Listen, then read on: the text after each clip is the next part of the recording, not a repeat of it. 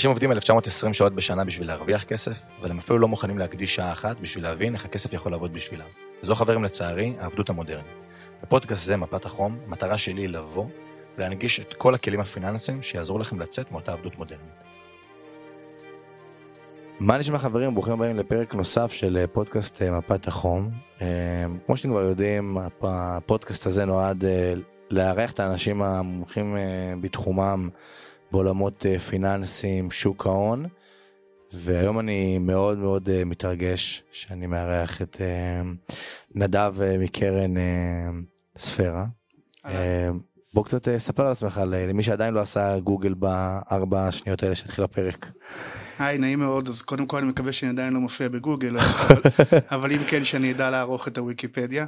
אה, אז אני נדב צלר, אני שותף מנהל ומייסד בקרן ספרטק, אני הרבה שנים אה, בספירה כגוף, אה, ותודה רבה על זה שהזמנת אותי, קצת לדבר על טכנולוגיה, קצת על מניות, על מה שתרצה. כן, אני חייב להגיד, כמו שאתם כבר יודעים, אבל מבחינתי, עצם זה שאתם, יוצא לכם לשמוע שיחה אחד על אחד עם אחד מהאנשים שמתעסק בתחום, נושם, חי אותו וגם מנהל לא מעט כספים, זה משהו שהוא, אין, זה, זה לא יסולא בפז הדבר הזה. ואני דווקא אתחיל במקום אחר, כי אנחנו מקליטים את הפרק הזה אחרי שני דוחות שמתפרסמים, פאלו אלטו, סולר אייג', בתור קרן שמנהלת כספים. 11 בלילה, אני מאמין שאתה כנראה בבית, במיטה, כמוני, רואה ליגת אלופות ברקע, והתפרסם הדוח של סולר אייג'. מינוס שמונה פלוס שמונה mm-hmm. אנחנו מדברים שעה ארבע וחמש דקות בצהריים 25 דקות בפתיחה מסחר אנחנו במינוס 20 איך מגיבים לזה. תראה, אז, אז קודם כל נקודת מוצא שב-11 בלילה במיטה בוא, בוא נתקן אותה. אה, זה בדרך כלל לא, לא, לא מה שקורה בעונה דוחות זה חלק, מה, זה חלק מהכיף זה חלק מהמקצוע זה חלק מלהיות hands on בדרך כלל מה שאתה עושה ואתה צריך כנראה גם ליהנות ולאהוב את זה. נכון, מה יושבים אה, כזה על המחשב? אה? לא, מה, טלפון, המחשב, זה, זה בגלל שהכל כל כך נגיש כיום. נכון. זה מוצא אותך, לא כן. משנה, זה לא באמת משנה לאן תלך. שום מקום, זה, כן, זה, זה, זה נמצא בכל מקום בערך. איפה שיש קו אינטרנט ואיזשהו מכשיר כלשהו שאפשר להתחבר אליו, אתה כנראה תתחבר. כן. זה חלק, מה, זה חלק מהריזיקה שאתה לוקח. איך מגיבים או איך חיים עם זה, תראה, בסוף זה עניין של סטטיסטיקה, עניין של... של sizing, חלק מהדברים מגיבים טוב, חלק מהדברים מגיבים פחות טוב. אתה נכנס לתוך עונת דוחות מתוך ידיעה שהולכות להיות תנודות כאלה ואחרות, חלקן יותר כיף לך איתן, חלקן פחות כיף לך איתן, אבל זה חלק מהמשחק, זה חלק מניהול כסף, בטח בסביבה שיש את התנודתיות אולי יותר גבוהה, אני חושב, אה, ומתרגלים לזה. מתרגלים לזה, לומדים להגיב אחרת, לומדים להסתכל אולי על אינטרוולים של זמן אחרים, תסביר שנייה מה זה אומר אינטרוולים של זמן בקטע של? בקטע של אתה יודע לפעמים התגובות כמו שהם overstated לאיזה אחד מהכיוונים גם לכיוונים הטובים כן לפעמים דברים לא נכון. כל כך חיוביים כמו שהשוק אה, עושה להם over אקסטרפולציה ואתה צריך אה, בסוף להסתכל על הדברים בפרספקטיבה אולי טיפה יותר ארוכה. כשנכנס לתוך עונת דוחות זו הזדמנות שלך בתור fund manager מישהו שמנהל כסף ומחזיק אה, פוזיציות בשמות בודדים קצת לבדוק האם אתה בכיוון, האם אתה לא בכיוון, כתוצאה מזה גם התגובות, כן, ככל שמישהו, שהרבה אחרים גם היו לא בכיוון. נכון. אז זה מגיב בצורה אולי טיפה יותר תנודתית. אבל זה לא שהכל מגיב בצורה תנודתית, וגם יש דברים שמגיבים בתנודתיות טובה, ויש תנודתיות שהיא פחות טובה לך, ובסוף זה, זה מתאזן באיזשהו מקום. אבל יש תחושה בשוק, אפשר לקרוא לזה שנתיים, שלוש האחרונות, בעיקר אצל אה, מעיינות הטכנולוגיה, שזה עיקר העיסוק, שאם השוק אוהב הוא אוהב, אם השוק לא אוהב הוא לא אוהב, ראינו את זה מטה מ-90 לטירוף אול טיים איי, איך, אה, איך אתה מסביר את זה? תראה, אני מסתכל הרבה שנים אחורה וגם כשאני מסתכל שנים קדימה, רוב חברות הטכנולוגיה חשופות לאיזשהו משהו שהוא מבני, לאיזושהי סיטואציה שהיא מבנית, כנראה גם שהיא מבנית באופן חיובי לטווח הארוך. אה, והשוק בגלל שלפעמים הוא אמרתי מקודם יש לו תנודתיות יתר או יכולת להגיב באופן מוגזם לשני הכיוונים נוטה לפעמים לשכוח שבתוך משהו שהוא מאוד מבני יש סייקלים. נכון. וכשהסייקל הוא חיובי אז הוא אומר לא זה מבני וזה רק ימשיך מפה כמו שזה. אה, וכשהסייקל הוא שלילי הוא בטוח שהאירוע המבני הארוך יותר אה, השתנה השתנה לתמיד. נכון. ושכל האיומים על החברה כרגע הולכים לרסק אותה או, או, או, או, או לא יודע מה ולפעמים זה פשוט יש אה, תנודתיות לשני הכיוונים בסוף אתה צריך מאוד להבין את הסיבה המבנית שאתה מחזיק משהו וגם לזכור כל הזמן לחברות, לעסקים, למגמות יש אה, מחזוריות מסוימת נכון ואתה צריך לזכור את זה כשהמחזוריות היא טובה אתה צריך לזכור את זה שהמחזוריות היא רעה, שזה עולה יותר, יותר קשה. נכון. כמו שאתה גולש בתוך, מגיע גל, אתה בתוך המערבולת, לפעמים אתה אומר, טוב אולי במקום לנסות להיאבק לצאת החוצה, אני אזרום איתו ואז אתה תראה שאתה פתאום יוצא בצד השני. נכון. אז אתה צריך להחזיק מעמד. אז אתה כאילו אומר לא להיות over אופטימי, לא להיות over פסימי בהחזקה במניות, אלא להיות במקום, אתה מדבר על מבני, אתה מדבר על איזושהי תזת השקעה של לבחון אותה ביחס לנתונים שמתפרסמים במהלך הדרך. כן, בס- בסופו של יום יש לך איזושהי תזת השקעה של מה שאתה חושב שהולך לקרות בענף מסוים. אוקיי? נכון. שנה, שלוש שנים קדימה, חמש שנים קדימה, כל אחד והאינטרוול של הזמן שעליו הוא ממוקד. עם הזמן אתה מקבל data points כאלה ואחרים שאו מאשררים או מפריכים. עכשיו יש תקופות שההפרכה יש לה תגובה מאוד אלימה, נכון. והאשרור גם יש לו תגובה מאוד אלימה, נכון. ואתה חייב להבין שזה זה, זה לא מוחלט. השוק יש לפעמים שחור לבן, לפעמים הדברים יש- להם הרבה יותר אמצע ממה שאפשר לראות בנקודות קיצון האלה. גם אפשר לנצל נקודות קיצון, זה בסדר, זה לא, זה, לא בושה. צריך להבין לפעמים שלמרות שאתה חושב שמשהו מאוד חיובי, אבל יכול להיות שהוא קצת רץ לפני עצמו ואותו דבר הפוך. כשאתה אומר רץ אה, לפני עצמו זה כבר אתה, אתה שם מקפיץ אותי לדקה 40 בפודקאסט לדבר איתך על אה, תחום ה-AI ומניית אה, אינווידיה שאולי זה קצת רץ לפני הזמן ואני טיפה אחזור אחורה. בתור בן שאחראי על השקעות ועל כספים אה, של אנשים אחרים לפני עונת דוחות שנכנסים לפוזיציה יוצאים מפוזיציה שאומר עונת דוחות לא אמורה לשנות לי כניסה או יציאה אלא אמורה ל- לאשש או להפריך טענה מסוימת שיש לי בנוגע למניה. אני בדרך כלל אשתדל, זה מאוד עניין של סגנון ואסטרטגיה. אני אנסה מאוד לא לפעול לתוך עונת דוחות כזו או אחרת, יש הרבה מאוד אה, תובנות שקורות לך תוך כדי עונת דוחות, שאתה יכול להגיד אוקיי אני יכול לראות מה יקרה קדימה. בדרך כלל בטווח הקצר יש הרבה מאוד משתנים שאתה גם יכול לא לצפות נכון, נכון. זה פחות האסטרטגיה שלי. אני חושב גם שרמת השחיקה, בייחוד שאתה עובד עם אה, חברות תנודתיות יותר, והצפיפות אולי, של לנסות להבין את שבוע הבא, אולי יותר גבוהה מאשר לנסות להבין חצי שנה או שנה או אפילו שנתיים קדימה. וחלק ממה שלפחות עם הזמן למדתי, זה שלא כל דבר צריך להגיב. לפעמים אפשר ללמוד, להבין, להסכים, להסכים פחות, אבל זה לא אומר שאתה חייב להגיב כל הזמן. זה נטייה אולי אנושית מאוד. להגיב, פונים אליך אתה מגיב, אה, לפעמים פונים אליך אתה יכול לחייך, להנהן, לשמוע וזהו, זה גם, גם זה גם עולמות בסדר. גם עולמות שוק ההון זה עולם האנטיתזה לעולם ה... נקרא לזה העבודה הפרטית כי שם אתה צריך כמה שפחות לעשות פעולות נכון, תוך כדי קנייה מכירה אלא יותר לעשות את הפעולות ב- בבק ולתת לכסף לעשות את הכסף משלו. נכון, וכשאתה מפתח תזת השקעה מסוימת נגיד על מניה x אתה אומר אני עכשיו רצתי את השנה שנתיים קדימה ואז מה קורה נגיד אם פתאום בחודש היא טסה את ה-50% שלה למעלה בעקבות איזשהו אירוע בלתי צפוי סוגרים את ההשקעה לא סוגרים את ההשקעה כאילו איך מנהלים את תוך כדי תנועה. אז זה מאוד תלוי, אני, אני כן חושב שצריך להפחית סיכון ככל שפוזיציות עובדות לך. אמ, אולי הרבה אנשים לא מודעים לזה, אבל הקושי האמיתי הוא באמת להחזיק את הדברים הטובים שהולכים ועולים לך, כי יש נטייה לדברים טובים שבמקום הנכון אולי אפילו להמשיך לצמוח ולה, ולהצליח, בדרך כלל הווינרים ממשיכים להיות הווינרים והלוזרים הם לא מתאוששים כל כך מהר כמו שחושבים לפעמים באופן אינסטינקטיבי. נכון אה, וחלק מהקושי המאוד משמעותי בלנהל אה, כסף, אתה יודע, כשאתה מסתכל ושיש לך הרבה מאוד חברות שהשאיפה שלך שיהיה להם איזושהי קפיצה מבנית באימוץ של מה שהן נותנות, זה להישאר על הגלגל. אז, אז אתה עושה את זה לפי sizing, לפי גודל הפוזיציה. אם חשבת משהו לפני 50% וזה עלה 50% באופן טבעי, כן. הגודל שלך יתנפח. נכון אז כנראה שלהוריד שליש מהפוזיציה זה דבר שהוא סביר, אתה לא באמת מוריד הרבה מהפוזיציה שלך.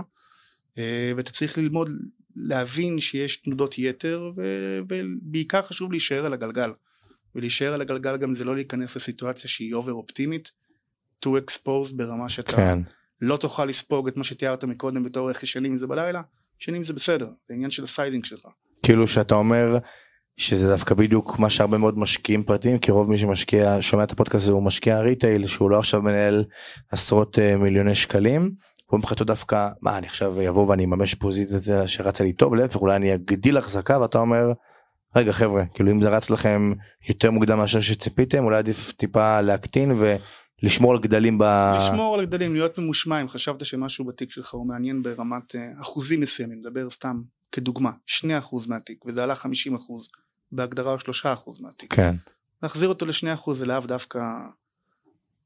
זה, זה נכון, נכון זה כן. נכון, כי מראש חשבת על זה בתור משהו של 2% ועכשיו זה יקר יותר ב-50%. אז, וגם זה יעזור לך להחזיק את זה לאורך זמן. בייחוד כן. שאתה עובד בחברות צמיחה, ובחברות שיש להם איזשהו אוקיינוס כחול לפניהם, כדאי שתמשיך לשחות. כן. ולא, ולא תצא מהמים. אה, ואם אתה תהיה גדול מדי לפעמים אז יכול להיות שזה יגרום לך לצאת מהמים או אי נוחות. כי התנודתיות על התיק תהיה הרבה יותר משמעותית פתאום. זה הרבה מאוד ניהול אישיותי ופסיכולוגיה אני חושב אה, בין היתר. זה, זה, לא, זה לאו דווקא מסק, מסקנות שכלתניות זה לפעמים גם לנהל את האישיות או את הפסיכולוגיה של גם שלך וגם של השוק מולך וכולי זה כמה היית מגדיר את שוק ההון כמקצוע וכמה היית מגדיר אותו כמנטליות ופסיכולוגיה בניסיון שלך בשווקים?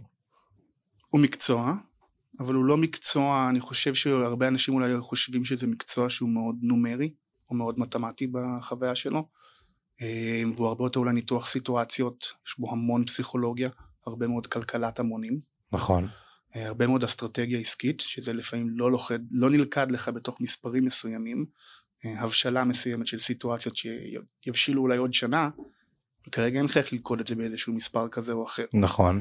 אז זה הרבה יותר להבין לפעמים תמונה גדולה אה, להבין התנהגות צרכנית נניח בטח שאתה עובד על חברות צרכניות חשוב להבין flow של עסק זאת אומרת, מדבר פה על הרבה מאוד דברים שהם לא בהכרח ההיוון תזרים המזומנים הקלאסי, אלא יותר לא. להסתכל ברמת המקרו על, ה, על השווקים, על מה שקורה, מהמם. מה מדוחות שמתפרסמים אה, CPI, ADP וכדומה, או שאתה אומר, בכלל, תסתכלו שנייה על כמה הצרכן. האמריקאי מוציא, לפעמים תסתכל על עסק, על עסק שעושה טוב ללקוח הסופי, ואתה תראה שהעסקים שעושים טוב ללקוח הסופי והלקוחות הסופיים מאוד מאמצים אותם, מסיבות כאלה ואחרות. הם נוטים לעשות טוב לאורך זמן, ו- ולאט לאט גם נוצר להם יתרון יותר חזק לאורך זמן. כן. אינווידיה, דיברנו עליה בקטנה שככה אמרת לפעמים דברים שהם רצים אה, לפני שהם קורים באמת. כשאני רואה היום את אינווידיה אני ואנחנו מדברים אה, ערב הדוחות שלה אבל תחום הרכבים החשמליים 2020-2021 טסלה מגיעה לשווים לא לא פרופורציונליים לרמת ההכנסה לרמת הרווח שלה. זה אתה רואה איזשהו דמיון מסוים אתה אומר יש פה הפרדה מוחלטת כמו שהרבה אנשים ניסו לחשוב שהמשבר הבא בשווקים הוא יהיה כמו שהיה ב2008 וניסו תמיד לעשות דמיונות בין כן. אירועים קודמים. כן, בכללי אני חושב שאנשים יותר קל להיאחז במקרה שהיה קיים, גם הרבה פעמים זה, זה דבר נכון, אתה מחפש תבניות, זה גם היתרון אולי של ניסיון, הרי מה זה בסופו של דבר ניסיון? זה ראית הרבה מאוד תבניות או הרבה מאוד סיטואציות, ומהן אתה יכול להקיש על סיטואציה שלא ראית, נכון. ולנסות להבין איך היא תתפתח.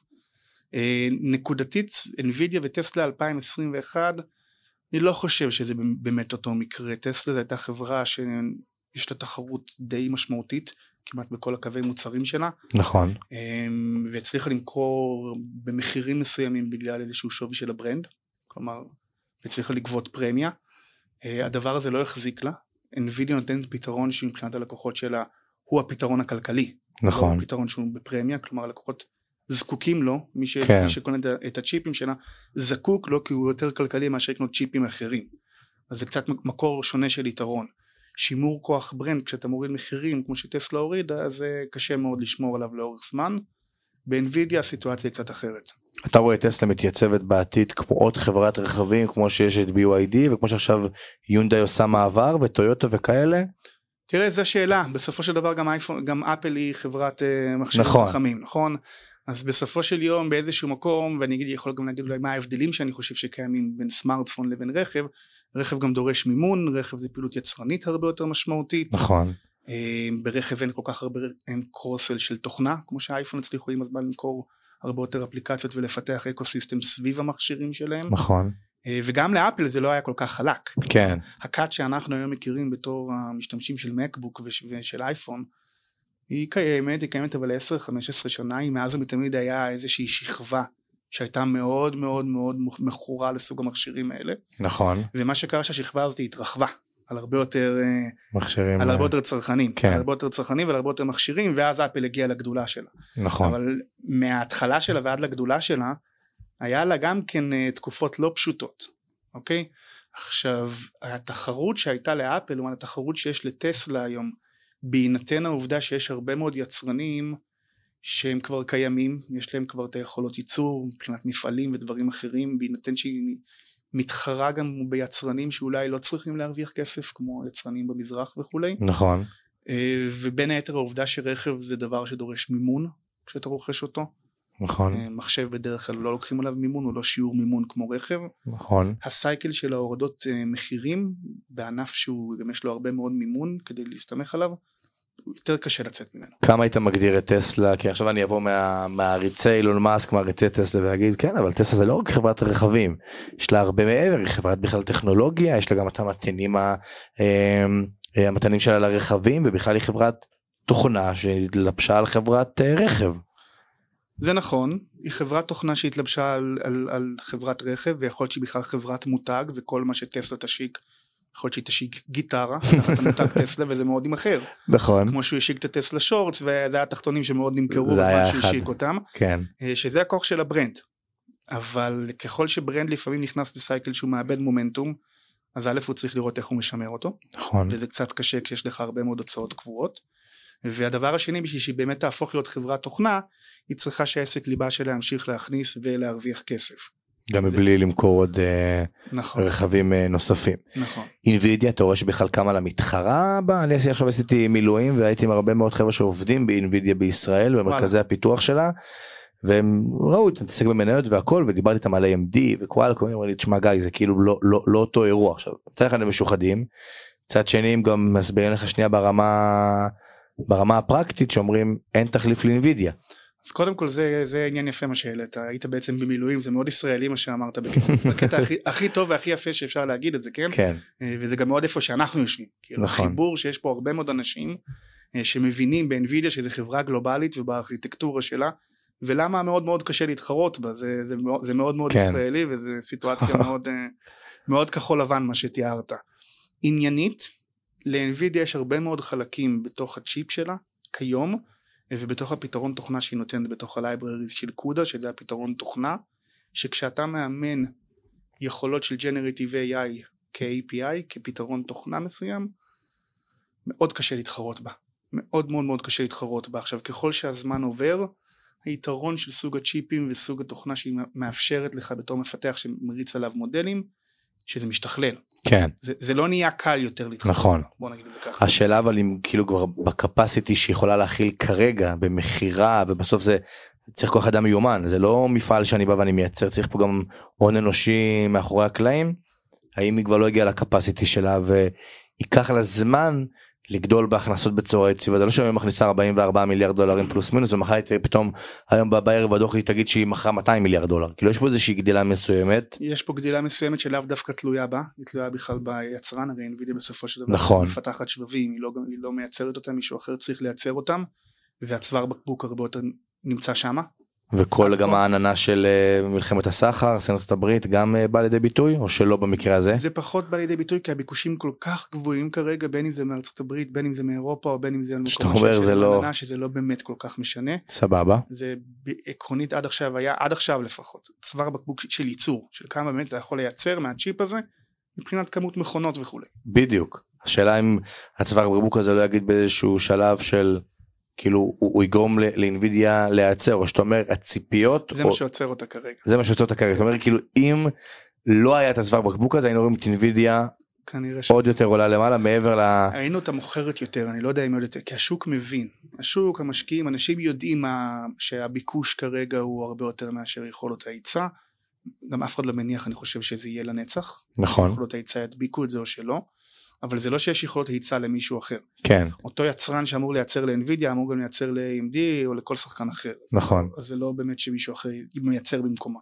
כמה אתה רואה תחום ה-AI ברמת המיקרו-טקטיקה נכנס אה, לחיינו באופן מאוד משמעותי. אני חושב שמי שאולי לא חי בתוך עולם הטכנולוגיה אה, מתקשה להבין שאנחנו לא במהפכה טכנולוגית אלא אנחנו במהפכה תעשייתית וואלה פר אקסלנס שלא מאוד שונה מהמצאת הטרקטור וההשפעה שלה על ענף החקלאות. וואו. אה, לדוגמה. אה, בסופו של דבר חברות הטכנולוגיה המודרניות זה מאוד דומות אולי לחברות טרקטורים. נכון. או איך שהרכב החליף את הכרכרה עם הסוס זה גם כן מהפכת, מהפכה תעשייתית על ידי אבולוציה טכנולוגית שהבשילה. נכון. אה, ומה שקורה פה הוא משמעותי. יכול להיות שהוא לא יהיה בשיפוע שחושבים יכול להיות שייקח לזה יותר זמן אבל הגעת פה לאיזה שהן יכולות תבונה מסוימות שלאט לאט מהפכה תעשייתית תתחיל לגעת בהרבה מאוד מקצועות עורכי דין, רופאים אה, ראיית חשבון, אני ואתה, כן, זה ייגע בהרבה מאוד מקצועות, קודם כל ברמה של לייעל אותנו. נכון. וזה זה ייגע כנראה בהרבה יותר מקצועות מאשר שהטרקטור נגע רק בחקלאות, או שהמצאת... השאלה אם זה לא תהליך דיפלציוני בכלל, לא בשורט טרם אלא יותר בלונג טרם, כי אם עכשיו יחליף את הקופאית בסופר, נלך לדברים בסיסיים שכבר קורים היום אנחנו רואים נגיד, מהמם. לך לסניף של אושר עד בבני ברק, אתה רואה שכבר שמת עגלה על איזשהו משהו שבודק לך את המשקל במידה אתה ממשיך, וכבר אין לך קופאים או קופאיות, זה יגרום לאיזושהי דווקא הליכה לאחור ברמת ה... כן, אנשים פשוט לא יהיה להם עבודה. טכנולוגיה ככלל בסופו של יום יוצרת דיפלציה כמעט מבנית, אוקיי? הרי אם אני אומר לך שצריכה להיות פה מהפכה תעשייתית זה אומר שחברות תוכנה הולכות לתת כלי תוכנה נכון. מונעים על ידי צ'יפים, ניקח את NVIDIA כן. כדוגמה שתומכים ביכולות מחשוב האלו, ולייעל מקצועות, נניח ניקח עריכת דין, סתם כדוגמה, או ניקח אדריכל כדוגמה. נכון. אם, אם אתה תצליח לייעל אותו, עכשיו עניין של כמה אתה גובה. כדי שהאדריכל יסכים לשלם על פתרון תוכנה, אתה צריך לגבות ממנו פחות ממה שייעלת. צריך חלק צריך כן. להישאר אצלו, וחלק צריך ללכת לחברת תוכנה שנתנה לו את התוכנה שגרמה לו להתייעל, וחלק גם צריך ללכת אליי ואליך שאולי עלות תכנון בית תרד. נכון. אז זה אמור להיות בסוף, אמור להיווצר פה רווח כלכלי שהולך להתחלק ככל הנראה בין כלל האנושות, או בין כלל העולם, ולא לאו דווקא שמישהו אחד יהיה זה שלוחד אותו. מי שמספק את היכולת הזאת זה בסופו של דבר חברות טכנולוגיה כמעט מכל כיוון אפשרי. וזה הולך לשפר להם גם את הרווחיות שלהם ושל כל בעל עסק אה, אותו עורך דין לצורך הדוגמה בצורה הרבה יותר משמעותית אם הכלי הזה ייכנס בצורה נכונה לתוך העסק שלו. נכון. איך אתה רואה את אה, נקרא לזה שוק הטכנולוגיה היום כשונה משוק הטכנולוגיה שגם היה איזושהי מהפכת כניסת האינטרנט לחיינו מהמם. בחברות ברווחיות בהסתכלות קודם כל אני חושב שהחסמים להקים והחסמים אפילו להגיע להיות מצב שאתה ציבורי לפעמים זה לאו דווקא אמ, וגם אם אתה מסתכל על החברות המצליחות היום זה לא, לאו דווקא היו החברות שהיה אפשר לדעת לפני 20 או 30 שנה שיש להם את הטכנולוגיה הכי נכונה אלא הם פשוט שרדו את כל הסייקלים נכון עד שלאט לאט מתחרים יצאו ועברו מיזוגים ודברים מהסגנון הזה. כשאתה מסתכל על המבנה של המדדים הציבוריים לפחות השוק מאוד התבגר. 30 או 40 שנה השוק מאוד מאוד התבגר. כשאתה אומר התבגר בפשט מה זה אומר? התבגר ברמה שאין לך הרבה חברות ציבוריות שלפחות לא בתחום הטכנולוגיה שנמצאות באיזשהו מצב תחרותי שהוא תחרות גמורה זה הדבר הראשון בטח לא בשבבים וגם חברות התוכנה הגדולות רובן הן מאוד דומיננטיות בתוך המקומות שבהן הן פעילות. נכון. אה, בגלל זה כתוצאה ממה שאמרתי הן גם מאוד רווחיות. כן. הן מאוד מרוסנות כלומר כשיש אה, תקופה של האטה הן יודעות לבלום הן לא מתחילות להפסיד כמו שהיה בעבר. הן שומרות הרבה מאוד מזומנים על המאזן כמעט באופן קבוע. כל הדברים האלה מראות זה אינדיקציה של חברות שהן הרבה יותר הם, בוגרות והרבה יותר גם דיפנסיביות ממה שהן היו בעבר. הרגולטור לא יכול לבוא פה ולהכביד על כל הסיטואציה מהאובר כוח לחברות האלה? הוא יכול מאז ומתמיד יש כלים כאלה ו- וניסיונות. זה לא יפתיע אף אחד אני בטח ש- שלא הופתע. אה, אבל בסופו של יום הוא, הוא גם יכול לבוא כמו שהוא פירק את ה-AT&T ואת מה שהיה קרוי בל בשנות ה-70 נכון. ואמר תקשיבו זה מרוכז מדי וכמו שהוא פירק את, אה, את אה, חברות הנפט ב- לפני 60-70 שנה כשהן היו יותר מדי מרוכזות. השאלה אם רואים שהוא הולך לכיוון הזה או שכתוב כרגע כרגע זה לא. כרגע לא בדברים מסוימים אולי כן, אבל חלק מהדומיננטיות שלהם נובעת מהיכולות, מהיכולת שלהם והנגיעה שלהם בהרבה מאוד צרכנים או עסקים. צרכנים זה המקרה של חברות כמו אמזון או אפל שנוגעות בהרבה מאוד צרכנים, עסקים זה חברות תוכנה כמו מייקרוסופט שנוגעת בהרבה מאוד עסקים שהיא מוכרת להם וגם הרבה מאוד תוכנה. data הם צוברות הרבה אצלן מאוד data. הרבה זה. מאוד data, הרבה מאוד יכולות, הרבה מאוד תזרים מעסקים קיימים שמאפשר להם לדחוף קדמה. אז יש פה קצת ביצה ותרנגולת, כן. הרגולטור יתערב, אתה תגיד אוקיי, מה תרצה? ש- שנלך אחורה? בדיוק אז יש פה איזושהי משוואה מסוימת ש- שצריכה להישאר מאוזנת.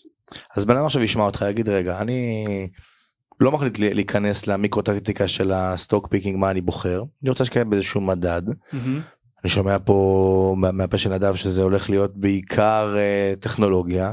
אני לא הייתי אומר לבן אדם כזה או אחר בעיקר טכנולוגיה, אני, אני מסתכל על מה שאני רואה בתוך התחום של הטכנולוגיה ואני רואה דברים מבניים משמעותיים הולכים ומבשילים. נכון אבל גם אם מסתכלים היום על ה-S&P אז מסתכלים שהביג 7 אחראיות כמעט על 30% מהמדד נכון. שאלה למה מה אתה חושב קודם כל על הריכוזיות הזאת והאם צריך לעשות משהו שהוא שהוא אחרת מאיך שהמדד הזה בנוי היום. תראה זה כבר החלטה יותר של קובעי המדד וכולי. נכון. אבל המדד, ש- המדד בסופו של יום יש לו מה שנקרא אמ, הטיית הישרדות. שהחזק שורד והחזק גם מתחזק וגדל אה, וזה יכול להיות גם חלק מהסיבה שהוא עושה תשואות טובות לאורך השנים. כי הוא מאפשר לך להיחשף לחברות הטובות ביותר ומי שלא טוב אז מנופה כן. באופן, אה, באופן אינהרנטי והוא קצת עובד בשבילך בדברים מסוימים. הוא, מאוד, הוא נהיה מאוד מרוכז. הוא נהיה כן. מאוד מרוכז ואני חושב שאולי אולי ככל שחינוך שוק יתגבר יבינו כמה הוא מרוכז ואז בן אדם ידע לפחות בכמה הוא מרוכז ומה ההחלטה שהוא לקח. כי לפעמים כשאתה אומר לבן אדם קנית מדד אז גם S&P 500 קניתי 500 חברות נכון ואז כשהוא נכנס למיקרוטקטיקה הוא מבין שרגע מתוך 500 אין מצב שהשבע ירדו ו493 חברות יעלו פתאום נכון. זה לא משהו שיקרה נכון אז נוצר אה, סיטואציה שבאמת אם מסתכלים גם רק על השבע הגדולות. עשו פעם אחת שיש את ה-S&P שהוא משקל שווה, S&P שהוא רגיל ו-S&P בלי כל השבע ורואים שה-S&P משקל שווה עשה אחוז וזה שה-S&P הרגיל עשה נכון 25 אחוזים זה קצת אה, סיטואציה הזויה. אה, אפל שרק לאחרונה איבדה את הפסגה שלה למייקרוסופט אה, ובכלל אני מסתכל אני חושב זה שאלה אחרת אבל NVIDIA שבאותו שווי שוק כמו של אמזון ומכניסה עשירית מה, מהזה.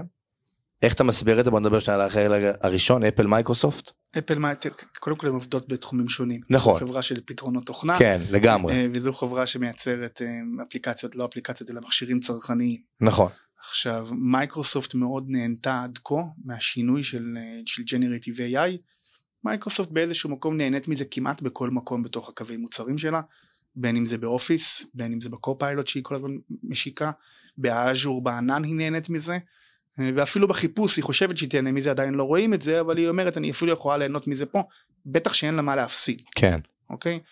אפל עדיין לא הראתה אם היא יכולה, היא כנראה לא נפגעת, יש כאלה שנפגעות גם, היא כנראה לא נפגעת, אבל עדיין לא ראינו, אנחנו בתור צרכנים אני חושב, עוד לא ראינו אפליקציות צרכניות מבשילות ומגיעות שאנחנו אומרים וואו. נכון אוקיי? עוד לא היה פה וואו מומנט כזה שכולם אומרים וואו. כן אמ, וכשזה יהיה, אם אני הייתי צריך אה, לנחש, זה כנראה יהיה השחקנים שיש להם אה, נגיעה מאוד גבוהה בהרבה מאוד צרכנים. זה יכול להיות טסלה, זה יכול להיות אפל, זה יכול להיות אמזון, אבל כדי שזה יקרה צריך לגעת בהרבה מאוד צרכנים. שבאיזה תחום זה נראה לך עולה שאלה טובה.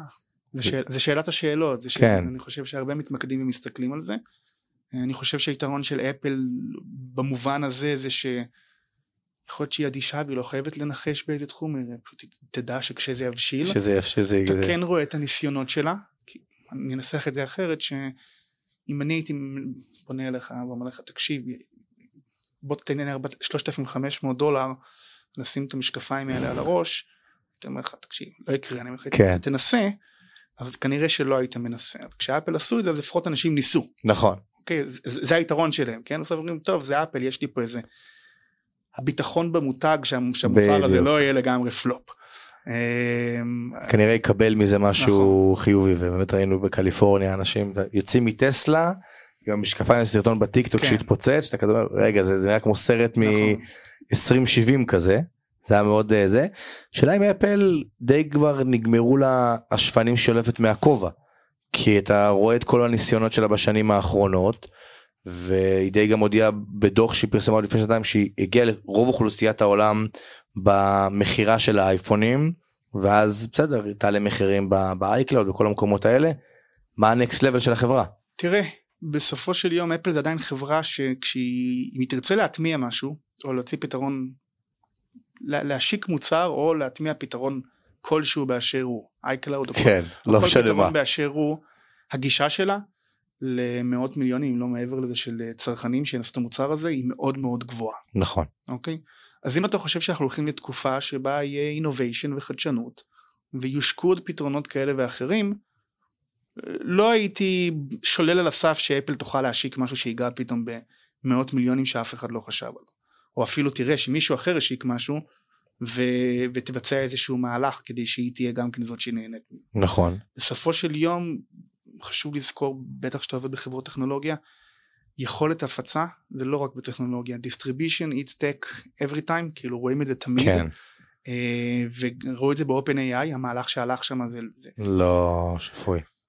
זה כי הגיעו לבשלות הטכנולוגית אבל השחקן עם הכי הרבה distribution בתוך התחום של התוכנה שזה מייקרוסופט עשה עליה את המהלך. נכון. אז זה היה הבשלה של שני דברים. לא רק שהטכנולוגיה הגיעה לרמה שהיא בשלה אלא גם של ההפצה של כלפי היכולת להפיץ את זה להרבה מאוד משתמשים בבת אחת. ונגישות של רמה של אפליקציה. נכון. כאילו נכון. וכל סטודנט במכללה יכול היום נכון. להשתמש בזה לא רק מתכנת על שצריך אה, לבוא ולהבין השאלה אם בטווח הקצר משקיעים לא יראו באפל מעין איזושהי אני אומר את זה במאמר מוסגר כבשה שחורה להבדיל מכל הביג טק האחרות שהן כן מתפתחות כן צומחות ויגידו רגע. אפל פחות מעניינת אולי אמזון אולי אינווידיה אז, אז קודם כל זה כבר קצת קורה, היא כבר נשרכת מעט מאחור, היא בטח לא הכבשה השחורה שכרגע גו- גוגל נתפסת בתור, בתור הכבשה השחורה, אז היא, היא לקחה לה את הספוט כרגע לפחות, אה, אבל- כן יש עדיין סימן שאלה לגבי האפליקציות הצרכניות, מתי הם יבואו, איך הם יבואו ומי תהנה מזה. זה מעניין אה, זה, זה יהיה כנראה לפודקאסט של עוד, אה, עוד שלושה חודשים, אני הייתי לפני חודש אומר לך שזה כנראה לפודקאסט של עוד חצי שנה, שמונה חודשים, עכשיו אני חושב שאולי זה לפודקאסט של עוד שלושה חודשים, אבל בוא נראה.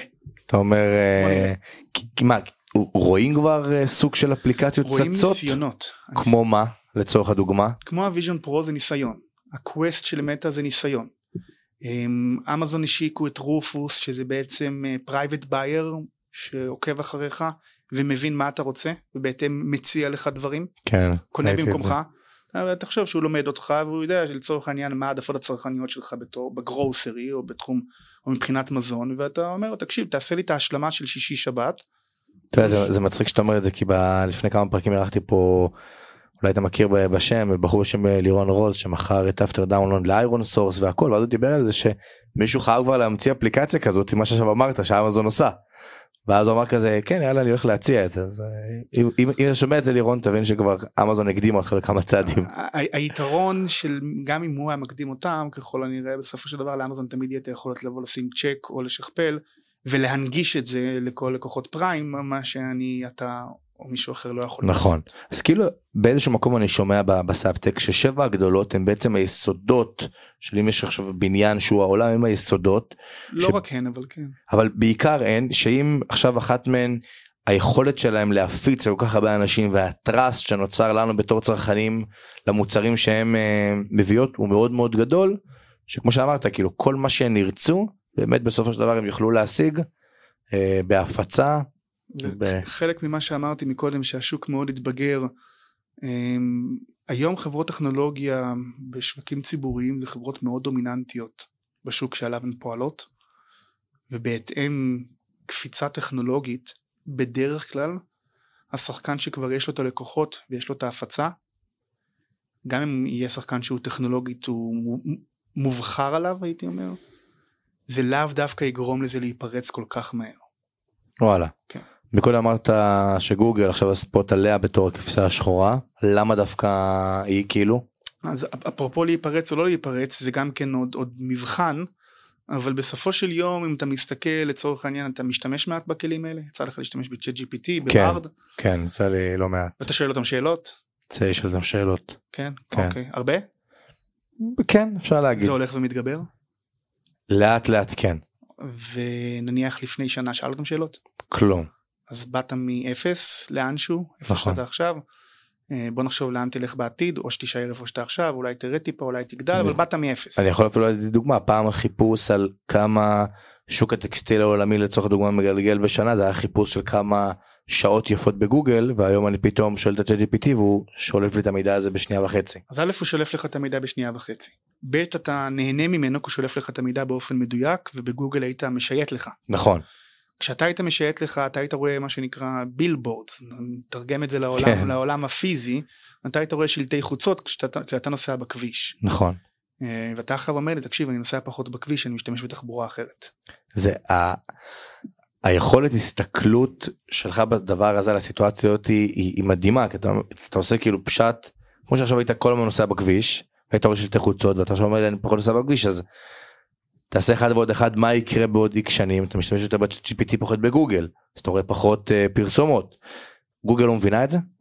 א' היא מבינה את זה, בהגדרה היא מבינה את זה, אני חושב שזו הסיבה גם שהם היו מאוד מאוד ערניים מהרגע שמייקרוסופט עשו את המהלך על ה-open AI, אבל בסופו של יום, כשאתה שחקן שהוא מאוד דומיננטי ויהיו שחקן מאוד דומיננטי, נכון. עם מעל 90% נתח שוק, שמרוויח הרבה מאוד כסף, מעל 40 אגורות על השקל לצורך העניין, אתה צריך לחשוב האם סיטואציה עתידית שיכולה להתפתח יכולה לשפר אותך, קרי יהיה לך יותר נתח שוק, תרוויח יותר, נכון.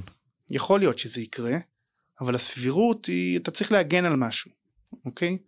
וכשיש לך על מה להגן אתה תמיד יותר זהיר. בהגדרה. כשלמישהו יש על מה להגן הוא יותר זהיר, כשלמישהו אין לו על מה להגן אז הוא הולך all in. כן. הוא הולך על כל הקופה, ו... וזה די קצת, קצת הדילמה שנוצרת אצלם. עכשיו יכול להיות שהם הצליחו לטפל בזה לאורך זמן, אני, יש להם הרבה מאוד יכולות, אני לא הייתי קובר את החברה הזאת כן, ברור. בשום, בשום צורה שהיא, אבל אני כן שואל אותך שאלה מאוד פשטנית, ואני אני אישית מאמין דגול בלפשט דברים לרמה של דף ועט, כי לפעמים זה לא הרבה יותר מסובך מזה. אתה בעצם אמרת לי במה שנקרא בהגה הטכנולוגית, עכשיו אני אתרגם את זה, שה-customer journey is changing, לאן שהלקוח הולך במסע שלו, אמת. כבר מתחיל מעט להשתנות. נכון. עכשיו, שאלה אם זה ישתנה, באיזה קצב זה ישתנה, מה הם עוד יכולים לעשות כדי לכפר על זה, זה לא שזה קורה מחר בבוקר, לא איבדת לגמרי את גוגל, היא נכון. עדיין קיימת, אבל היא קיימת פחות. השאלה אם זה כמו האיום שהיה לפני שנה שנה וחצי של טיק טוק על פייסבוק שאמרו היא תיקח על פייסבוק אינסטגרם כאילו בקווי דמיון אתה רואה את זה שבסוף פייסבוק כן הצליחה לצאת מה אני פחות רואה את זה כי בפייסבוק אינסטגרם בכללי בנכסים שהם נכסים דיגיטליים אז מאז ומתמיד יש מה שנקרא סיכון אופנה. האם פגעת בקולקציה כן. הנכונה או האם אתה הדבר ה- שכל, שכל מי שנהנה ממנו אז, אז, אז אתה אין או שאתה אאוט נכון אז אה, מה שנקרא fashion risk תמיד גבוה יותר בנכסים דיגיטליים. אמ, בגוגל זו הייתה חברה שבמשך שנים נהנ- נהנתה מדומיננטיות כמעט מוחלטת בקטגוריה שלה. מוחלטת ואני לא חושב שאפילו אנחנו בתור צרכנים אני אשאל אותך אחרת. אה, היית ב-ICQ, נכון? כן. היית, גם בפורומים של תפוז ו... FXP כל והיום המקומות אתה האלה. עושה פודקאסטים של ספוטיפיי לצורך העניין ואתה בטח פעיל בטוויטר כמו שאמרת לי מקודם כן. שנסתכל מעט עליי בטוויטר וכולי. מעט הרבה אז יש לך תפ- תפריט מעט הרבה אה, תודה אה, יש לך תפריט די מגוון של אפליקציות חברתיות או, או מקומות שאתה מסתכל עליהם הם גם הרבה יותר סקסיות ונעימות מה-ICQ. גוגל במשך הרבה מאוד שנים הייתה מאוד מאוד דומיננטית ואם הייתי שואל אותך לפני שנה שנתיים תגיד גיא אתה בכלל רואה את עצמך מחפש משהו אחר אם פתאום היה קופץ לך בינג ואם קופץ שאתה כזה פותח איזה pdf כזה כן, זה קופץ. לך אני לא, יודע, איך להשתמש בזה תחזירו לי רגע את הגוגל שלי ופתאום אתה אומר לי תקשיב א' לא ראיתי את זה מגיע נכון זה היה ב- לא ראיתי את זה מגיע, כלום. ובפרק זמן קצר, בלי לראות את זה בכלל מגיע, זה נהיה יותר ויותר משמעותי ביום שלי, נכון אוקיי? עכשיו הם יצטרכו לצאת להגנה כלשהי. שמה ברמה הפרקטית נראה לך הם יעשו זה כבר אני משאיר לגוגל. זה אתה אומר כן. אם- הייתי בכלל לשבת מנכ"ל גוגל זה היה שאלה לשאול אותו שואלים אותו, שואלים אותו, זה לא עניין של מחר בבוקר, אבל זה כן עניין של אה, אסטרטגיה ושל מודל עסקי. אבל גם לא ספינה טובעת מצד אחד. זה לא כאילו שאנחנו אה, רואים פה ספינה גדולה, גם ספינה גדולה, אם אתה מוציא פקק אמבטיה, אז מים מתחילים לנזול, אבל לא במהירות. כן. אבל כן כרגע אתה אומר אני לא רואה את הפקק אמבטיה הזה מישהו סוגר אותו א', לא ידעתי שיש פקק אמבטיה שאפשר להוציא. זה נכון פתאום מגלים פעם ראשונה בספינה הענקית style טיטניק שגם נכון. היא יכולה נכון, טיטניק בנו אותה בתור ספינה שלא יכול לקרות לה כלום, נכון זה היה היא אמרה והיא נתקעה בקרחון.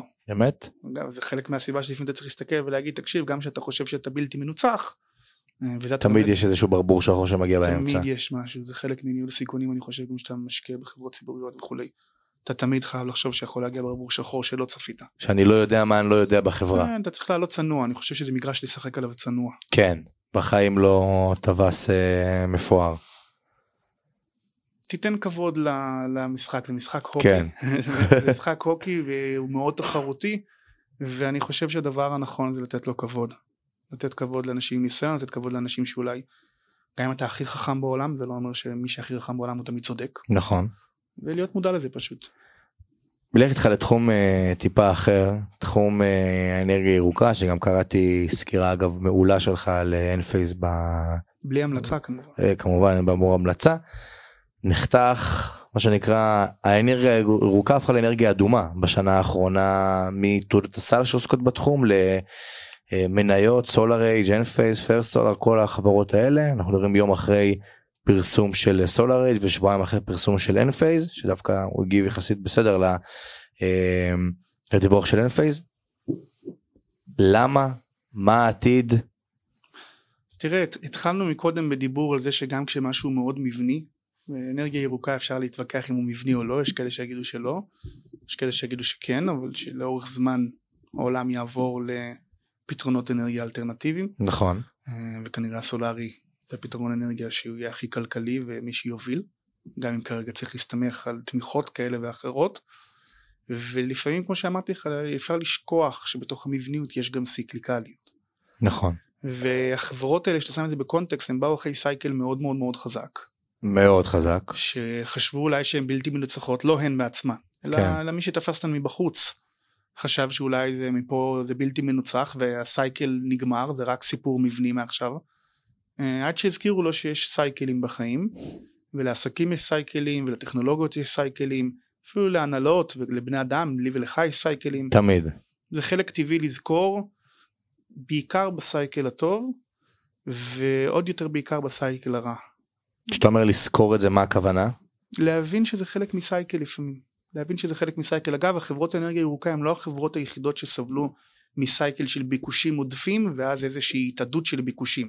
אמת. ראינו את זה אחרי הקורונה בהרבה מאוד התנהגויות צרכניות כולנו לא יודע איך אתה חווית את הקורונה מי שהיה תקוע בבית התחיל לתקן דברים הלך ל- ACE הלך להום סנטר הלך לכל מיני מקומות כאלה התחיל פתאום לתקן התחיל להחליף את זה לעשות כן, את זה. שידות שידה שאתה מתה לתלות. הביא איזה דשא סינתטי עשה קצת גריל כל אחד והזה שלו היה קנה מוצר חשמלי חדש פתאום. היה הרבה התנהגויות צרכניות שאנשים קמו שנה ומשהו אחר כך תגיד למה קניתי גיטרה או כן. באמת שר קריוקי אבל כן מסתבר שבאיזושהי נקודה חשבת שזה הדבר הנכון לעשות וככה פעלת. נכון. אז אתה אומר זה חלק ממה שקורה ואז יגיע לך המשקיע שנבהל מהדוח הזה של סולאר אג' יגיד רגע רגע סייקל גם יכול לקחת חמש שנים. נכון. אז אתה אומר יכול להיות שזה הסיטואציה פה. שאלה אם סייקלים בדרך כלל לא לוקחים חמש שנים מהסיבה שאתה לא מייצר בסוף זה יצרן שמוכר למפיץ קמעונאי או כל דבר אחר. אתה לא מייצר חמש שנים קדימה. נכון. גם אם ייצרת יותר מדי וערוצי ההפצה והמתקינים וכרגע אין בכלל ביקוש אז יש חצי שנה או שנה של מלאי עודף. חמש שנים זה קצת אה, אגרסיבי. כן. אלא אם כן זה לא סייקל ובאמת אין יותר ביקוש למוצרי אנרגיה ירוקה. ופה אני אשאל אותך את שאלת השאלות האם באמת זה הסיפור כי לפי מה שאתמול המנכ"ל של סולאר אג' אומר באמת הוא אומר חברה אנחנו היינו אובר ביקושים ב... לפני כמה שנים וכרגע יש פחות ביקושים אלינו. שאלה אם אתה אומר שוק אנרגיה ירוקה פחות אטרקטיבי כלפי העולם או שזה עניין של חצי שנה שנה עד שיחזרו מחדש לבקש את המוצרים. אני חושב שבכללי בענפים מחזוריים כאלה ואחרים אה, יש נטייה לחשוב שמשהו השתנה לתמיד כשזה מאוד מאוד קיצוני לרעה. נכון. אה, וגם שהוא השתנה לתמיד כשזה מאוד מאוד קיצוני לטובה.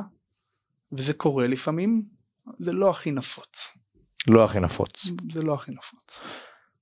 פייפל מאחד הברנדים המוכרים uh, בעולם מלפני כמה שנים של uh, סליקת uh, אשראי בצורה הכי בטוחה. אני אגיד את זה במאמר בלי להעליב, הידרדרה ולא מצליחה לספק שום פתרון חלופי אמיתי. יש לו עוד סיכוי לחזור אה, שאלה צהובה יש לו עוד סיכוי לחזור לאן שהייתה. זה שאלה צהובה אבל זו שאלה שמנסחת בדיוק את הבעייתיות אני חושב כי ניסחת את זה בתור חברה שמה שהיא מכרה ובהתאם גם מה שהיא גבתה זה חברה מאוד בטוחה. נכון. לרכישה באונליין אה, שזה היה משהו שהוא היה אולי מאוד מאוד אה, חשוב בתקופה שהוא קם האונליין כי התמודדת מול אז אף אחד גם לא ידע מי זה אי-ביי. נכון. התמודדת מול הרבה ברנדים שאמרת תקשיב מה אני עכשיו שם פה את הכרטיס אשראי שלי אני כן יודע לא יודע וכולי ולאט לאט הרבה מאוד מהרכישות המקוונות עוברות אצל ברנדים שאתה מרגיש סייף לרכוש דרכם אמזון כן אני לא באמת מפחד לשים את הכרטיס אשראי שלי לפחות אני לא באמזון או בגוגל פיי או במטה פיי. כן זה... גם ואז הצורך שלך בספק צד ג' שאומר לך גיא אני איתך אתה בטוח פה. כן. הוא הלך וירד. והוא גובה גם תשלום אקסטרה אקסטרה. הוא, על זה הוא גבה את הפרמיה. נכון. הוא אמר לך אני פה, תהיה רגוע, אתה אמרת אני רגוע, אני מוכן לשלם פה את השניים שלושה אחוז או whatever, לדעת שאני בראש שקט, אני לא מעוניין להתעסק עם אה, וליפול באיזשהו משהו, אני אעשה את זה דרך PayPal. עם הזמן מי ששם את ה brand safety שלו על הרכישה שלך הפך להיות חברות שיש להם באמת brand. נכון. ומשם אתה, אתה במצב מאוד מאוד קשה. פה גוגל, אתה במצב מסוים שאתה מסתכל אתה אומר אני גובה אולי פי 20 או פי 30 ממה שאחרים מסכימים לגבות על הפתרון הזה. שהיום הוא כולם מספקים את אותו פתרון פלוס מינוס.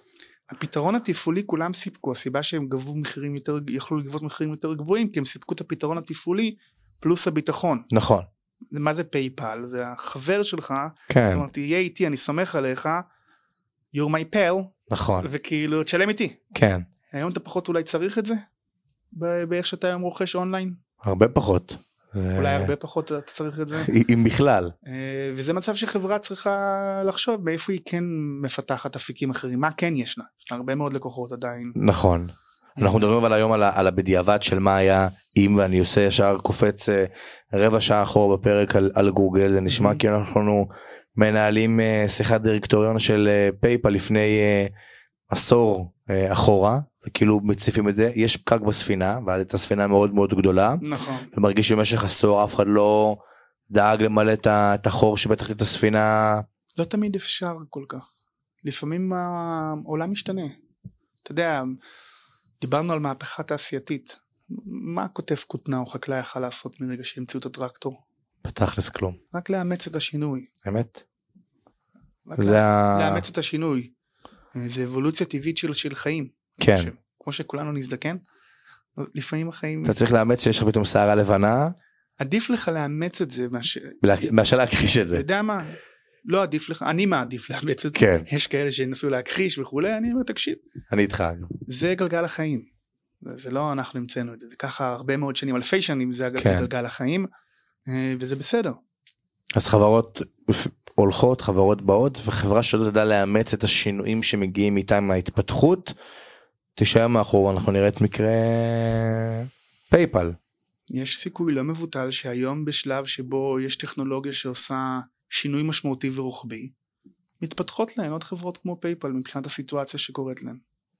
המעבר של אמזון להתמקד בכיוון הענן ה- AWS ופחות עכשיו להתרחב עם ה e-commerce למקומות אה, חדשים.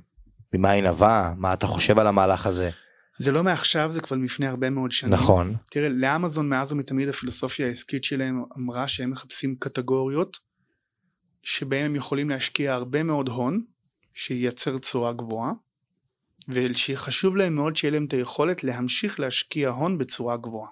כלומר אותם לא עניין להיכנס לתוך מקומות קטנים שבהם אתה משקיע הון עושה עליו תשואה גבוהה ויש לך עכשיו משהו שרק מייצר את התשואה הזאתי. היה חשוב להם לסגור את כל השרשרת להיכנס לעשות תשואה גבוהה ולהיות מסוגל להשקיע עוד הרבה הון בצורה גבוהה. נכון אה, וזה מה שעמד מאחורי השקעת הענן שלהם, הם ראו ענף שצריך להשקיע בו הרבה מאוד תזרימים על פני הרבה מאוד שנים. הם כבר אז כנראה הבינו שיהיו בענף הזה שניים, שלושה, אולי ארבעה שחקנים. שהיום המתחרות הגדולות זה IBM מייקרוסופט היום המתחרות הגדולות זה גוגל ומייקרוסופט סביב אמזון. שזה העניין אבל זה לא שוחק להם את שולי הרווח בסוף ראינו את אמזון לפני חמישה רבעונים בכלל ב profit margin שלילי. היא מכניסה מעל חצי טריליון דולר בשנה. זה- מה ששחק להם מעט יותר את השיעורי רווח היה דווקא הקמעונאות המקוונת, נכון אה, ואז הם העלו מחירים.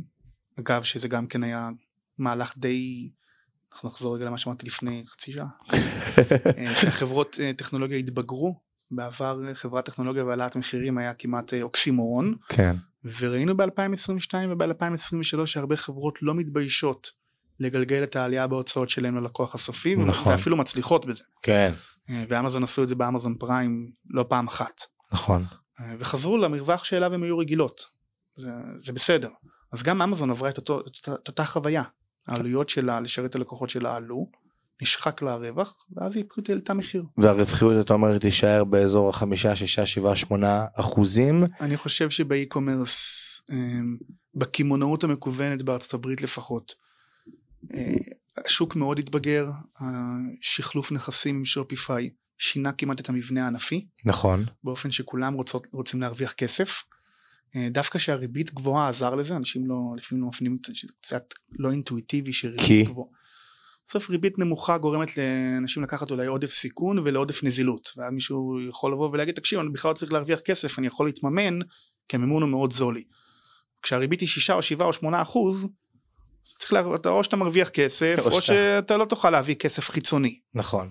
והריבית יצרה את זה הריבית כשעליות ריבית יצרה את זה להרבה מאוד חברות קטנות שהיו אולי בתחרות מוגברת ולא כלכליות לא חשבו כלכלית אלא חשבו רק על איך הן מגיעות לנתח שוק או דברים אחרים. נכון. והם יצאו מהמשחק. אמת, רק להוציא, רק אה, להתפתח, מבלי עכשיו לחשוב על נכון. מאיפה אני מובילה.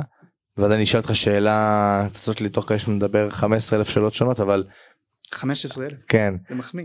ראסל 2000 כ- כאפיק השקעה, הרבה אנשים שאני שומע ברחבי המדיה, פתאום הטיקר של ה-IWM, שזה המדד על הראסל, פתאום אה, אנשים, זו השקעה אטרקטיבית ל-2024-2025, כי הנסדק וה-SNP יגיעו לממוצעים השנתיים שלהם ואחרי שנה מטורפת של פלוס 40% בנסדק, אנחנו נראה איזון.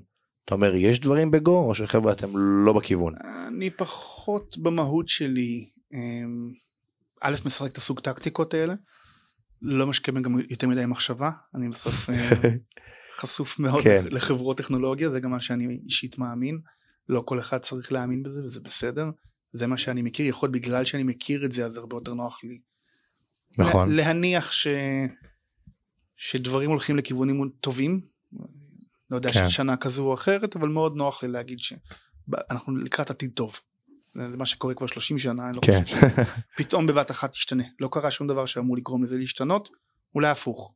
כמה מתוך הניתוח שלך מהתזות אה, השקעה מתבססות על אירועי מקרו על מה ג'רום פאוול החליט על הריבית דוח המשרות כמה הוא התפרסם דוח התעסוקה מדד המחירים ליצרן הצרכן או שאתה אומר לא מהווה. מעט. א' אני לא לא יודע אם שם היתרון שלי ב' ניתן אפילו את הדוגמה של השנה האחרונה בסוף המאקרו אולי אפשר להגיד שהוא עדיין אה, חם ממה שחשבו ה-CPI עדיין יוצא האינפלציה עדיין יוצאת גבוהה ממה שחשבו שוק התעסוקה עדיין צפוף ממה שחשבו ובכל זאת חברות טכנולוגיה עושות טוב. נכון אוקיי אז אה, לפעמים שאומרים תקשיב תראה איך זה נראה אה, צורות מאוד גבוהות או כל מיני הסברי מקרו ללמה זה כן לא נכון שהם יעשו טוב. אני לפעמים תוהה אולי צריך להפוך את השאלה שאם המקרו אפילו יהיה לטובתן אולי אני אעשו אפילו עוד יותר טוב. נכון אז אני אז יש לזה הרבה מאוד הסתכלויות כמו שאמרתי יש הרבה דברים שהם אתה לא באמת יכול לאפיין אני לפחות מרגיש שאני לא באמת יכול לאפיין. אני גם לא באמת מעדיף לשחק בהם. אה, אתה עכשיו ממליץ למשקיע ששומע את זה להגיד חבר'ה אל תתפזרו על כל מיני כיווני השקעה אני לא ממליץ. לא כי- ממליץ. כי, כי בטח לא ממליץ כי אני לא אוהב לא ממליץ גם כי אסור לי אז אני כן. לא ממליץ. אבל אתה אומר כאילו ברמת הניתוח תתמקדו בכמה מניות ספציפית שאתם אוהבים ותכירו אותם לעומק את המודל העסקי את ההתעסקות של החברה את ההנהלה תלוי בבן אדם אתה יודע אני לא חושב שכל אחד צריך להשקיע בעצמו. אני לא חושב שכל אחד צריך להשקיע בקרנות או במדדים אני בטח לא אשתדל להשקיע בזה או בזה. כן אני חושב שזה הרבה יותר עניין של אישיות מאשר כל דבר אחר יכולות שיש לך. לא לכל אחד יש את הזמן נכון לא לנתח אפילו חברה אחת. אה, לא לכל, לא לכל אחד יש את העצבים להיות חשוף למדד כזה או אחר או להיות חשוף למנהל קרן כזה או אחרת. זה מאוד מאוד פרטני. אין, אין המלצה היופי בדבר הזה שאין שמיכה שמכסה את כולם. כן זה מאוד כל אינדיבידואלי אחד פר בן והשמיכה אדם שמתאימה לו. יש כאלה שחם להם בקיץ, כן. כאלה שקר להם בקיץ, כל אחד והשמיכה שמתאימה לו. אני גם חם לי בחורף אבל אתה רואה? כן זה מאוד משתנה הרבה מהאנשים ששומעים את הפודקאסט וגם עוקבים אחריי החלום שלהם אני אהיה כן לשבת בכיסא שלך בעיסוק שאתה עושה במקצוע שלך. תמיד שואלים איך אני מגיע כי עולם שוק ההון בארץ נשמע עולם מאוד אפור ושאנחנו חושבים אה אני אלך אה, ואני יוצא רישיון אה, ניהול תיקי השקעות אז אני איך הגעת למה שאתה עושה היום? איך התחלת? התחלתי בתור עוזר של um, מישהו שעשה מחקר בחברה שנתנה שירותי ברוקראז' ללקוחות מוסדיים, שבעיקר עבדנו על חברות S&P 500 אז, כשאנחנו מדברים על איזה שנה שהמאזינים פה סברו את האוזן לפני חושב כמה ש- שנים או לפחות אני חושב שזה היה לפני 14 או 15 שנה בערך. שתבינו כברת דרך מתי מגיעים לכיסא שאתה יושב בו. יכול להיות יותר מהר, אני לא יודע, כן. יכול להיות שאני מאוד איטי, אין לי, לא לא אני אני לא, אני לא, לא- אני בטח לא אעמוד לאף אחד להגיד לו תקשיב אתה מתקדם כמו צב כן. או אל תרוץ כל כך מהר, כל אחד זה, גם כן נכון, כל אחד אינדיבידואלי. והשמיכה שמתאימה לו. אם חם לו בחורף הוא קר לו. אה, והתחלתי בעצם בהתחלה הייתי פשוט חיפשו טוב באנגלית אני היה לי אנגלית יחסית ברמה גבוהה כבר אז אה, וקצת הבנה פיננסית ולהבין מה אני מתרגם כי הוא היה בחור אמריקאי ואני תרגמתי את מה ש... מה שהייתי צריך ולאחר שלושה חודשים במקרה הוא עזב למשהו אחר ואני אמרתי טוב אני אכנס רגע ואני אעשה את זה בעצמי אה, ונראה מה נראה לאן זה יכול לזרום. אה, ואז- וגם נתנו לי את ההזדמנות לעשות את זה. כן. לא, לא היה הרבה ברירות אז ומשם אה, התקדמת למה שאתה למה שאתה עושה היום. איזה עוד ענפים מעניינים ככה כמה שאלות אחרונות לפני סיום ענפים מעניינים בתחום הטק שעוד לא דיברנו עליהם פה שאתה אומר שימו על זה עין זה מעניין זה הדבר הגדול הבא. אה, אני לא חושב שיש ענף אחד שהוא הדבר הגדול הבא, אתה יודע, אני חושב שהיופי בתחום הטק שהענפים מפרים אחד עד השני. אה, ענף התוכנה, כל, כל מה שדיברתי איתך לגבי מהפכה תעשייתית, זה תלוי בזה שחברות תוכנה יספקו תוכנה לעסקים או לצרכנים שיאמצו אותה. ואם הם יאמצו את זה, אז החברות תוכנה האלו ירכשו שבבים נכון כאלו או אחרים. והחברות שבבים האלה ישקיעו השקעות הוניות במפעלים שלהם לחברות של ציוד שבבים. זה כאילו כמו כמו מגדל קלפים כמו כזה מגדל קלפים שהכל שזור בהכל וגם מאפשר את הכל נכון זה גם מאפשר את זה זה גם לא תמיד אותם השקעות עד עכשיו השוק מאוד ממוקד בהשקעות המאוד מאוד משמעותיות ביכולות בתוך הדאטה סנטרים לצורך העניין.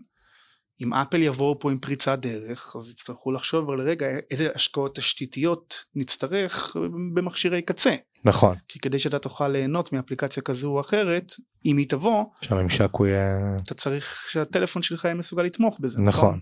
ואז אתה אומר אוקיי אז זה יכול ללכת חלק מההבנה של המגדל הקלפים הזה זה להבין את הפלואו של ההבשלה הטכנולוגית של אירועים ואיפה זה יכול להשפיע או גם להרע. כן. בן אדם שרוצה בסוף הפער של הרבה מאוד משקיעי ריטייל זו יכולת הבנה כמו שלך בתחום הטק. איך בן אדם שהוא משקיע פרטי יכול לגלות הבנה כזאתי שאתה אומר חבר'ה אין לכם סיכוי ואני אומר לך למה בצורה גורפת כי יכול להיות הבודדים שהם כן יש להם את ההבנה הזאתי. לא, לא הייתי אומר שאין סיכוי אבל גם לא הייתי אומר שזה קל. כן? אני חושב כמו שזה אני לא חושב שלהיות אה, אורתופד זה אתה צריך ללמוד, אתה צריך ללמוד אתה צריך לצבור ניסיון ולא כל האורתופדים הם באותה רמה. נכון וזה חלק מכמעט כל מקצוע אני חושב. אני חושב שכן צריך לזכור שהתחום הוא מאוד תחרותי. כלומר צריך להבין את זה. ואז אתה צריך לחשוב בתור בן אדם אוקיי אני נכנס לענף שהוא מאוד תחרותי. חלק יגידו לך כסף גדול כסף לא גדול לא באמת משנה לא חושב שזה המניע לפחות לא של מי שמצליח כל כך בענף. זאת אומרת איך אני מצליח בענף שהוא מאוד תחרותי. איך שחקן כדורגל מצליח בתחום הכדורגל. צריך להתאמן הרבה המון. אבל מה יגרום לו להתאמן הרבה? הוא חייב מאוד מאוד לאהוב את זה. הוא אמת. חייב לקום ולנשום את זה ומאוד מאוד מאוד לאהוב את זה. כי שחקן כדורגל שרוצה לשחק בליגת העל, הוא מתחרה בשחקני כדורגל אחרים שגם הם מתאמנים, וההבדל בין מי מתאמן יותר ומי מתאמן פחות לפעמים, בדיוק. הוא כמה הוא אוהב את זה. בול. מי שמגיע לפני לבעוט לא לשער או אחרי? זה לא רק בענף שלי, בכללי אם אתה צריך לתת עצה למישהו בקריירה, זה תעשה את מה שאתה אוהב. אה, כי זה יכול להיות לך יתרון תחרותי, אם אתה יכול. כן. בייחוד שאתה צעיר, אני חושב שבייחוד שאתה צעיר אתה יכול לקחת את הריזיקה הזאת ולנסות להבין מה אתה אוהב, זה חלק לא מבוטל מהמשוואה הזאת, להבין מה אני אוהב לעשות, כן? נכון. לפעמים זה ניסוי וטעייה, לפעמים זה צפייה באחרים, יש הרבה דרכים להגיע לזה. אבל אם הגעת והצלחת להבין מה אתה אוהב, אז זה, אם, אם זה יהיה המניע שלך, אני חושב שיכול להיות לך יתרון תחרותי יותר משמעותי מכל מניע אחר. אמת. מטאוורס בכמה מילים לפני שנתיים זה היה איזושהי המטאוורס מטה, לא? כן זה היה איזשהו אוקיי. buzzword כזה שכל מי שרק אה, דיבר אני אפילו לא אשכח בנובמבר אם אני לא טועה 2021 צוקרברג הוציא את הסרטון ליוטיוב וישבתי וראיתי את זה עם כל החברים שלי אמרנו וואו זה הולך להיות. ומאז כאילו היה נעלם או שעושים את זה מאחורי הקלעים ו... אני לא הייתי אומר שזה נעלם, אני, כן יכול מאוד להיות שזה הקדים את זמנו, בטח ברמת הרצון והצורך של הצרכנים לאמץ את זה. כן הייתי יכול לחשוב שאולי היום יש טכנולוגיות סלש הבנה יותר צרכנית של כן להתנסות בדברים כאלה, נכון אה, אבל זה כל דבר בעיתו. אבל אתה כן רואה את זה אם היינו יושבים מקליטים את הפודקאסט ב-2050 יכול להיות שהיינו מקליטים את זה במטאוורס יכול מאוד להיות. אני אה. לא, לא הייתי שולל את זה על הסף. אבל גם לא היית אומר זה ודאי יקרה. אני לא יודע אם מבחינתו זה, זה ההימור, אולי גם הוא לא יודע. כי, כי בסוף זה עניין של הסתברויות וגם כמה אתה מוכן להפסיד בדרך. נכון. עד שאתה מצליח להגיע לזה. אה, דיברת מקודם על NVIDIA, כמות הפעמים שהיא יכלה לאבד את דרכה או את חייה על המגרש לפני שהיא הגיעה להבשלה ולהצלחה הזאת היא מאוד מאוד מאוד גדולה. כן. עכשיו הוא בהחלט משתמש בעסק הקיים שלו. שהוא זה צוקרברג, כן. כן, בכללי, גם, גם אמזון השתמשו בזה בעסק הקיים שלהם כן. ב-AWS. אה, ואם אתה לא מצליח להראות מספיק מהר, או בסוף אתה חברה ציבורית. יש לך הרבה מאוד משקיעים, שיש נכון. להם רצונות שונים, ואתה צריך לקחת החלטות. אמת. והחלטות הן לא, אתה לא חייב לקחת החלטות פופולריות, אבל בסוף... השוק יכול להעניש אותך גם. יכול להעניש אותך. והוא העניש בעבר. נכון, יש לזה השלכות לפעמים יותר רחבות. נכון. לא שמישהו יושב, אתה יודע, לפעמים אנשים חושבים, אוקיי, אז הוא שווה כמה מיליארדי דולרים פחות, זה לא באמת עובד ככה. יש חברה, יש עובדים שיש להם אופציות, יש תפיסה כלפי החברה. אמת. אמ, הסיכון מתגבר. אז גם היה דיבור בכלל אולי להחליף כבר את uh, צוקרברג ב... הזכרת פה סייקל של השוק אתה רואה? יש פה, יש פה סייקלים כן, כן? של... עכשיו תשאל אותו כנראה שהוא יהיה CEO of the year. כנראה זה, זה...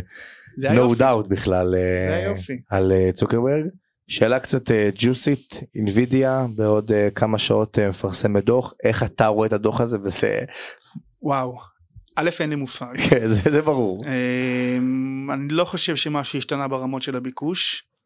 אבל במניות לעומת חברות יש הבדלים ויש רמת ציפיות ויש מה יודעים מה לא יודעים איפה באמת חושבים שהם אמורים לדווח אה, ואני כמו הרבה מאוד אחרים ואולי גם אתה יחכה יחכה עוד כמה שעות נראה לי כל השוק מחכה למה כל השוק מחכה כן כמו, זה... שאמר, כמו שאמרת לגבי המגדל אז, אז כולם מבינים שזה לבנה מאוד משמעותית בתוך המגדל אז, אז כל השוק יחכה לזה. שאם זה זה. שאלה אחרונה לסיום שהיא שאלה פחות אני יכול להגיד זה מקצועית אלא יותר אה, מסר אם היה לך את האפשרות אה, לבוא ועכשיו אה, לשים איזשהו שלט באלון תשדיר פרסומת שכל המדינה רואה איזשהו מסר יכול להיות מקצועי יכול להיות אה, שוק ההוני פיננסי אישי שלך מהניסיון שלך הבאת גם כמה מסרים במהלך הפרק של תעשו את מה שאתם אוהבים אה, וכולי וכולי איזה מסר היית היית נותן? אני חושב ש... כשהייתי מהדהד את המסר שאמרתי לך מקודם שאנשים בכללי גם בני אדם וגם עסקים כן צריכים לחשוב איך הם עושים טוב לעצמם איך הם עושים טוב לאחר אמ, כי זה היתרון התחרותי הכי משמעותי שבן אדם יכול להגיע אליו או עסק. דרך אגב עסק שעושה מאוד טוב לצרכן שלו נכון. או, או לעסק אחר שהוא אז אני חושב שהוא, שהוא מפתח יתרון והוא גם חי עם עצמו יותר טוב. באמת. וזה מעגל שנסגר. חייב להגיד לכם שאני השעה הזאת עברה לי במהירות אה, במהירות שיא אבל בעיקר אני מודה לך על הקדשת זמן לבוא באמצע שבוע לראשון לציון לבוא ולהקליט את הפרק בעונת דוחות שאינווידיה מפרסמת. שלא ישמעו את זה כן? כן שסולרש פרסמה אתמול של פאלו אלטו שהכל אני מעריך את זה מאוד ובעיקר לכם אתם אה, שמעתם פה את אחד המוחות אה, הגדולים בתחום הטק בארצנו. אז תודה רבה רבה לך. תודה רבה. ניפגש פה באותו יום באותה שעה שבוע הבא, שיהיה לכם המשך יום מקסים.